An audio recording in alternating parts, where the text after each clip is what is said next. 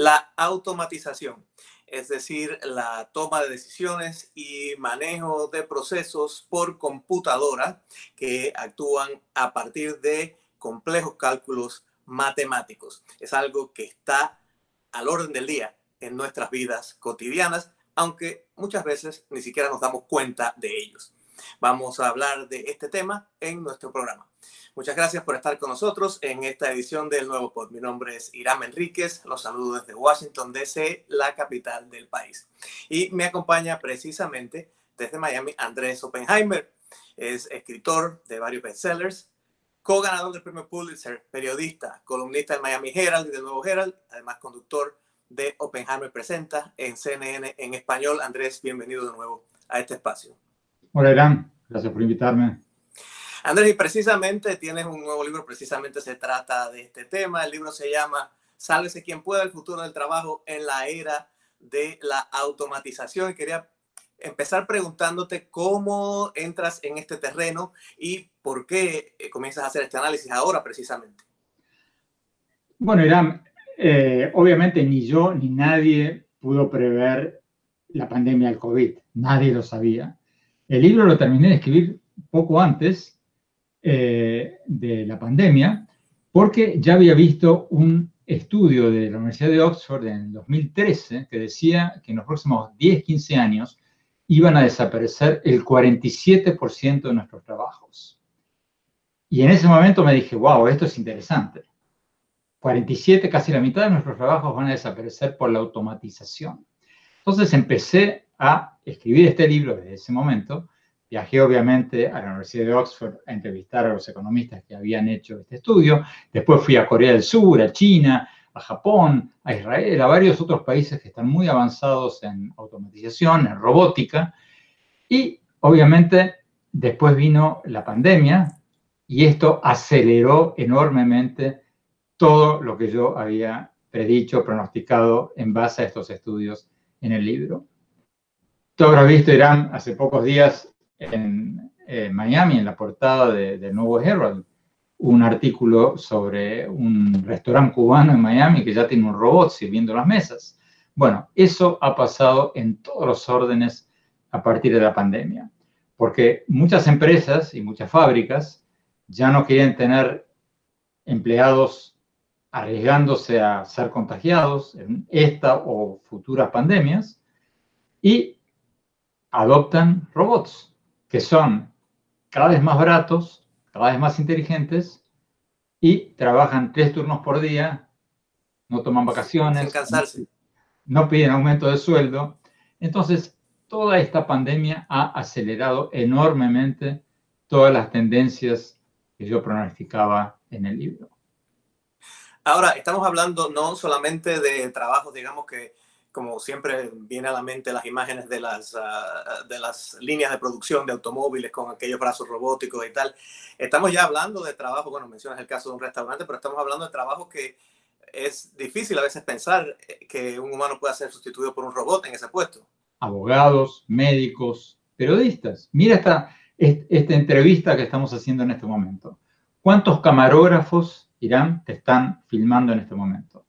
¿Cuántos? Cero. ¿Cuántos, iluminadores están trabajando para iluminarte para hacer esta entrevista? Cero. ¿Cuántos sonidistas? Bueno, hace apenas cinco años, para hacer esto que estamos haciendo hoy naturalmente, hacía falta todo un equipo de media docena de personas.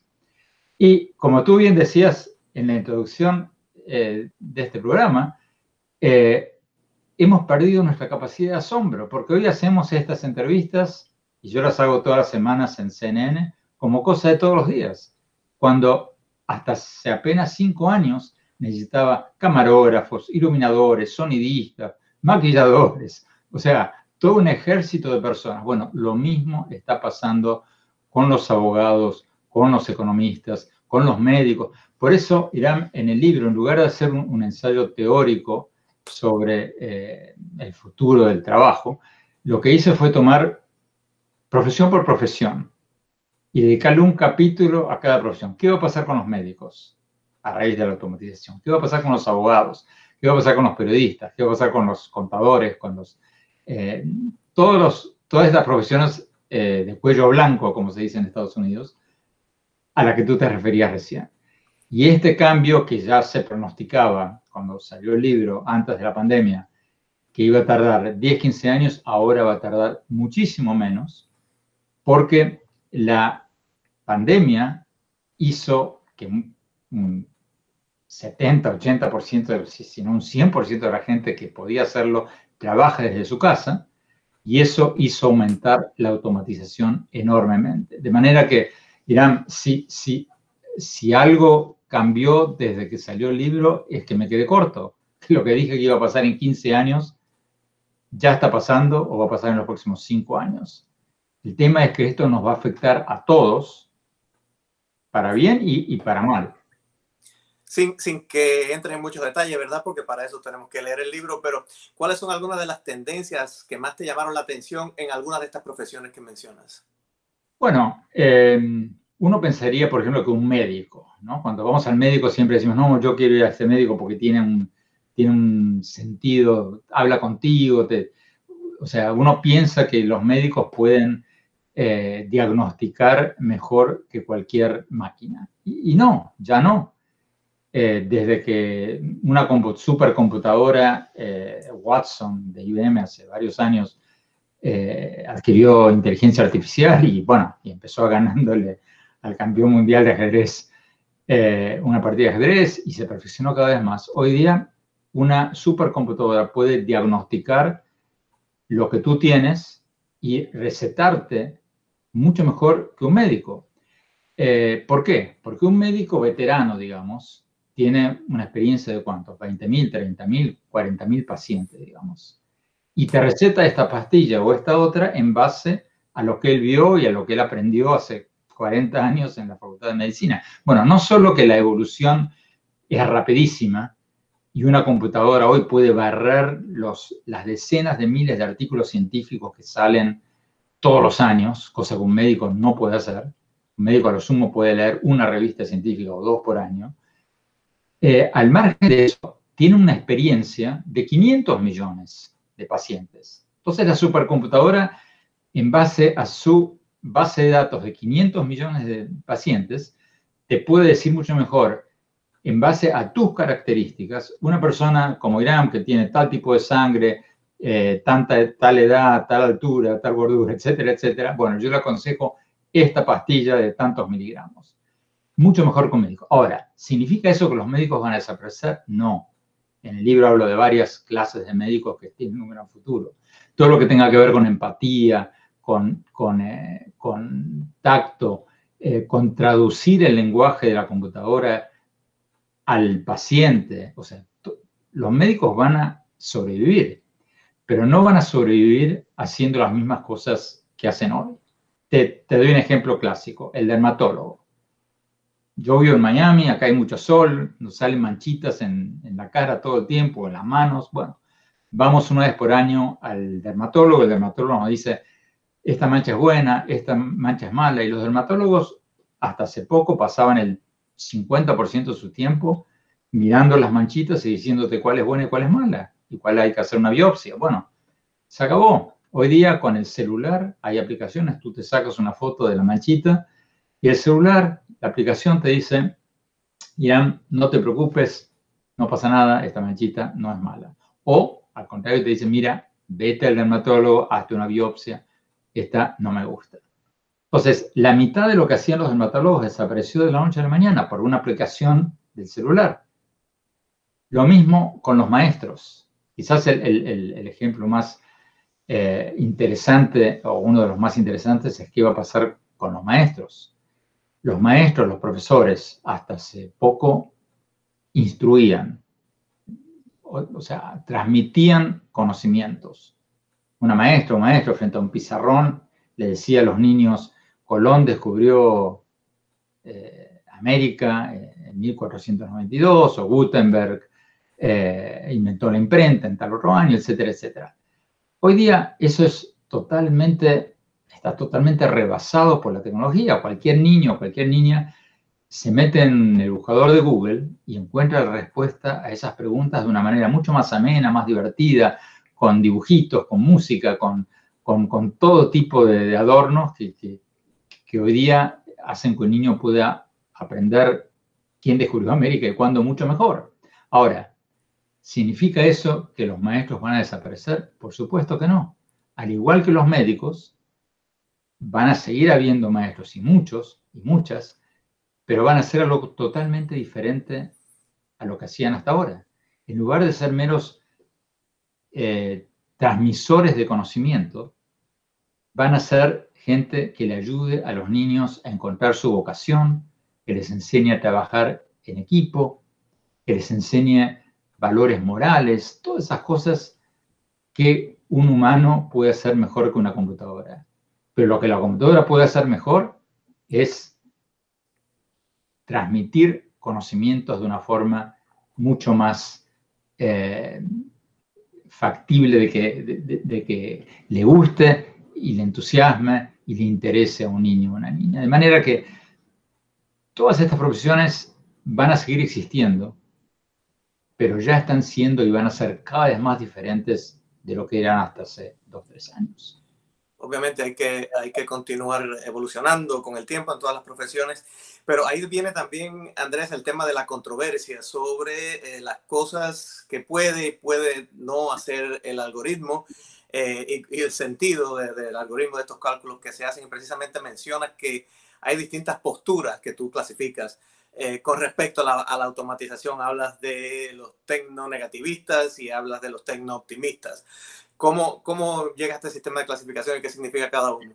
Bueno, eh, mucha gente ya lo había hecho antes que yo, o sea, eh, hay gente que ve la tecnología como algo positivo que a la larga va a llevarnos a un mundo mucho mejor y hay gente que dice que esto va a ser terrible, que se van a destruir millones de empleos, que vamos a ir a una sociedad de desempleados.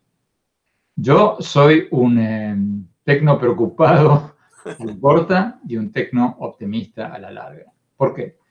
Porque si tú miras la historia de la humanidad, la tecnología a la larga siempre ha creado más trabajo de los que ha eliminado. Y te doy un ejemplo fácil de entender. O sea, cuántos Henry Ford empezó a producir eh, los autos producidos en serie. Hubo unas huelgas generales en, toda la industria del transporte. Los que fabricaban carretas, los que mm, cuidaban a los caballos, los que hacían la cerradura de los caballos, eh, los que hacían eh, las caballerizas, etcétera, etcétera, etcétera, empezaban a, quemar automóviles diciendo esto va a ser un desastre, nos vamos a quedar sin trabajo eh, los cocheros, los choferes de carrozas, los eh, que hacemos las carrozas, los que ponen las cerraduras, etcétera, etcétera, etcétera. ¿Y qué pasó? Pasó todo lo contrario. El automóvil producido en serie, esta máquina infernal que se veía como, como una amenaza para el trabajo de miles de personas, empezó a requerir fábricas con muchos trabajadores, eh, talleres mecánicos para reparar los autos, carreteras para que los autos pudieran ir, puentes, etcétera, etcétera. Y a la larga, la industria del transporte hoy día emplea millones de personas más que hace 100 años. Lo mismo con, la ropa. En la historia de la tecnología hay, un movimiento muy famoso que se llama los luditas, que eran eh, un grupo eh, en Inglaterra, que eran los eh, sindicatos de trabajadores de fabricantes de textiles y cuando empezó a producirse la ropa eh, con máquinas a vapor, mecánicas, en lugar de las tejedoras, empezaron a irse a la huelga, a hacer una rebelión, se llama la rebelión de los ruditas, porque decían, nos vamos a quedar sin trabajo los tejedores, las tejedoras, etcétera, etcétera. ¿Y qué pasó? Pasó todo lo contrario. La máquina mecánica de tejedora empezó a producir ropa en serie mucho más barata. Eso hizo que la gente tuviera más ingreso disponible para comprar más ropa y otras cosas. Eso hizo que se vendiera más ropa, eso empezó a requerir más trabajadores para producir más ropa, eso empezó a requerir ingenieros textiles, diseñadores, eh, gente que tiendas, etcétera, etcétera, etcétera, y al final del día hay muchísimos más trabajadores en la industria textil de la que había hace 200 años. Entonces, a la larga, Irán, esto tiende a producir más empleos, o por lo menos así ha sido hasta ahora. El problema va a ser a la corta. La transición va a ser traumática, mucho más traumática que otras veces, porque la aceleración, la aceleración tecnológica es tal, va tan rápido, que la gente no tiene tiempo a reinventarse. Y eso es lo que estamos viendo y eso es lo que vamos a ver cada vez más en los próximos años. Y por eso escribí el libro para, de alguna manera, empezar a, consultar a los grandes gurúes de todas las industrias y de todas las profesiones, qué podemos hacer personalmente y como países para adaptarnos a esta nueva realidad de la automatización.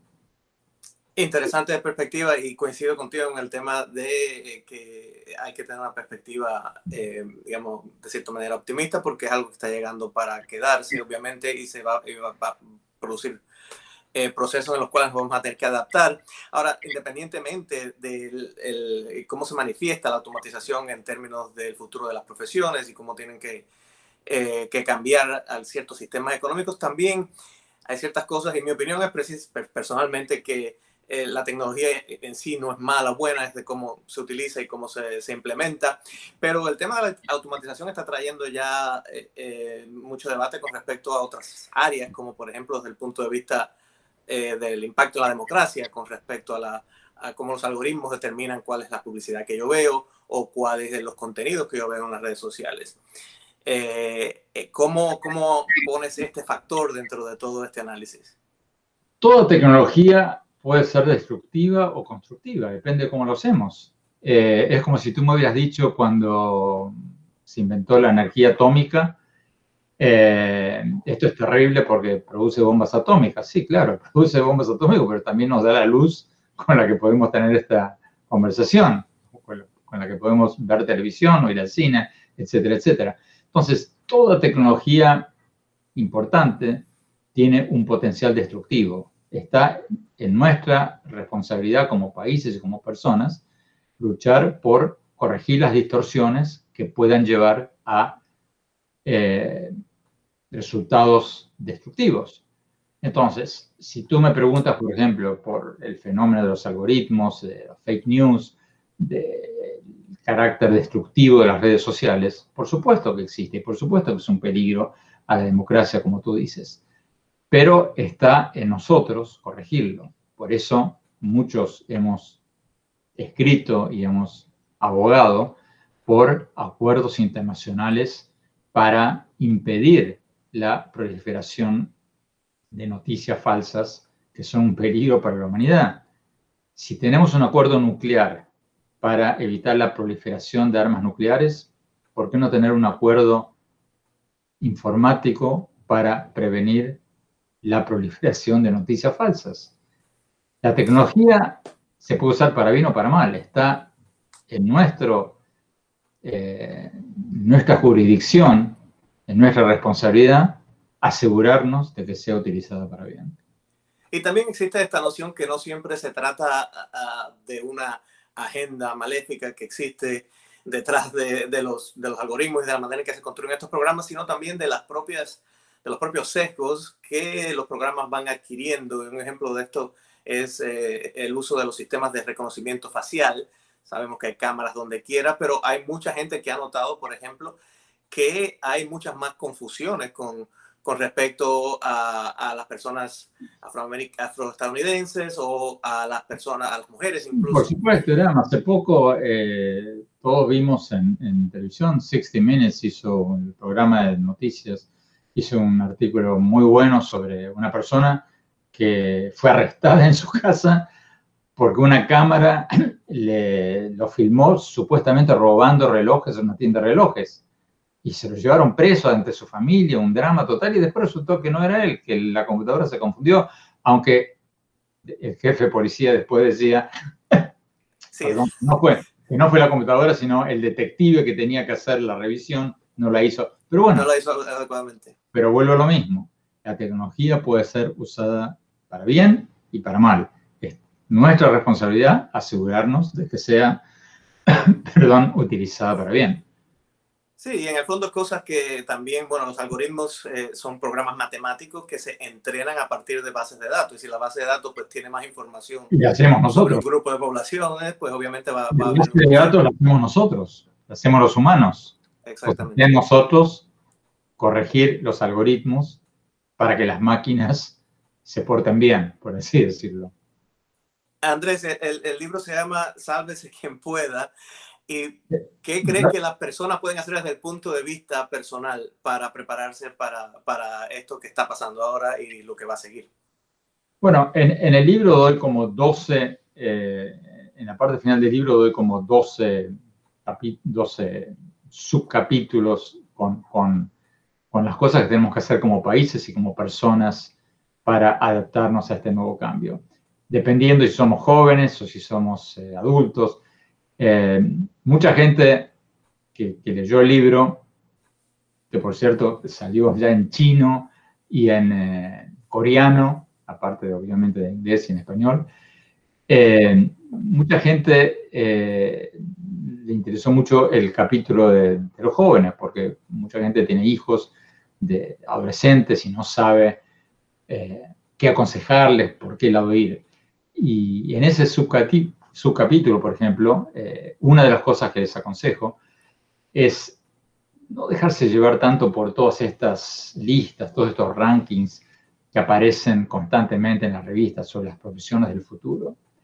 Porque mucha gente, muchos jóvenes leen eso y dicen, tengo que ser un programador de datos, tengo que ser un analista de datos, porque eso es lo que la revista tal dice que es la profesión con más salida en el futuro.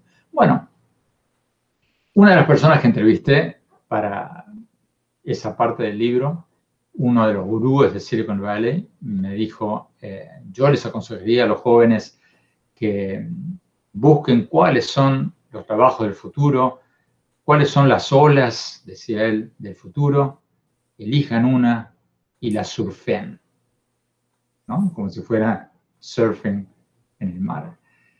Y yo me dije y, escribí, ok, yo aceptaría esa metáfora de surfear las olas del futuro, pero con una variante. Yo le diría a los jóvenes, elige las olas que más te gustan, que más te apasionan. Dentro de esas, elige la que más futuro tiene y surfeala. Porque en el fondo vamos a ir a una sociedad, aunque parezca mentira, aunque muchos no lo creamos, pero la estadística demuestra que vamos a una sociedad en que vamos a trabajar cada vez menos. Si tú te pones a pensar, nuestros antepasados en la época de las cavernas no tenían un sábado y un domingo, tenían que ir a cazar para comer. Y después en la época agrícola tenían que trabajar de las 4 de la mañana hasta la caída del sol para comer. Después, hace algunos miles de años, apareció el sábado para los judíos, después el domingo para los cristianos, etcétera, etcétera, hubo un día por semana de descanso. Ahora tenemos dos días. Y ya en cada vez más países europeos ya hay tres días de descanso. Ya está cuatro y horarios flexibles que se vienen ahora después de la pandemia. O sea, vamos a trabajar cada vez menos horas. Entonces, lo importante, Irán, es que eh, hagamos algo que nos apasione, hagamos algo que nos guste. Por eso le digo a los jóvenes, busca primero las olas que te gusten y dentro de ellas busca la que más te guste. Y para los adultos, una de las cosas, de las docenas de cosas que aconsejo es eh, reeducación, educación de por vida, ya sea para actualizarnos, porque si tú te recibes con un título o te recibiste como yo hace varias décadas, el día que tú sales de la universidad y te dan un papelito, un diploma, ya la mitad de lo que aprendiste está superado por una nueva aplicación, por una nueva tecnología. Entonces, hay que estudiar de por vida, ya sea para actualizarse o para reinventarse, porque muchas de las profesiones actuales van a, si no desaparecer, modificarse totalmente. Te lo ilustro con una entrevista que cito en el libro. Eh, una de las gente que, entrevisté fue el presidente de MIT, la universidad más prestigiosa del mundo, número uno en varios rankings de, de las mejores universidades del mundo. Le pregunté, ¿cómo se imagina usted la educación universitaria de aquí a cinco años? Y me dijo, va a ser como suscribirte a una revista de por vida. Tú vas a comprar la suscripción, vas a ir cuatro años o cinco años a la universidad, como hoy, ya sea presencialmente o virtualmente, o de una manera híbrida, las dos cosas. A los cuatro años te van a dar tu papelito, tu diploma, lo vas a colgar en la pared, como hicimos todos nosotros. Pero después vas a tener que volver cada cinco años para actualizarte o para reinventarte. Eso hicimos muchos de nosotros de ir a la universidad, recibir un título, colgarlo en la pared y dejar las cosas ahí, es una cosa que no vamos a volver. Va a haber que estudiar de por vida. Y hoy día, por suerte, es mucho más fácil porque se puede hacer desde casa, remotamente. Lo que era algo extravagante hace dos, tres años, después de la pandemia, ya se ha vuelto algo usual y va a ser cada vez más usual. Interesantes consejos. Andrés, muchísimas gracias. El libro se llama Sálvese quien pueda, el futuro del trabajo en la era de la automatización. Muchas gracias por haber estado con nosotros en este espacio. Gracias, Irán. Hasta siempre. Y a ustedes que nos están escuchando o que nos están viendo, les recuerdo que nos pueden seguir en sus plataformas preferidas de podcast o en nuestro canal de YouTube o también yendo a elnuevogeral.com barra el nuevo pod. Ahí nos vemos. Nos siguen en las redes sociales. Mi nombre es Irán Enríquez. Nos vemos en el próximo episodio.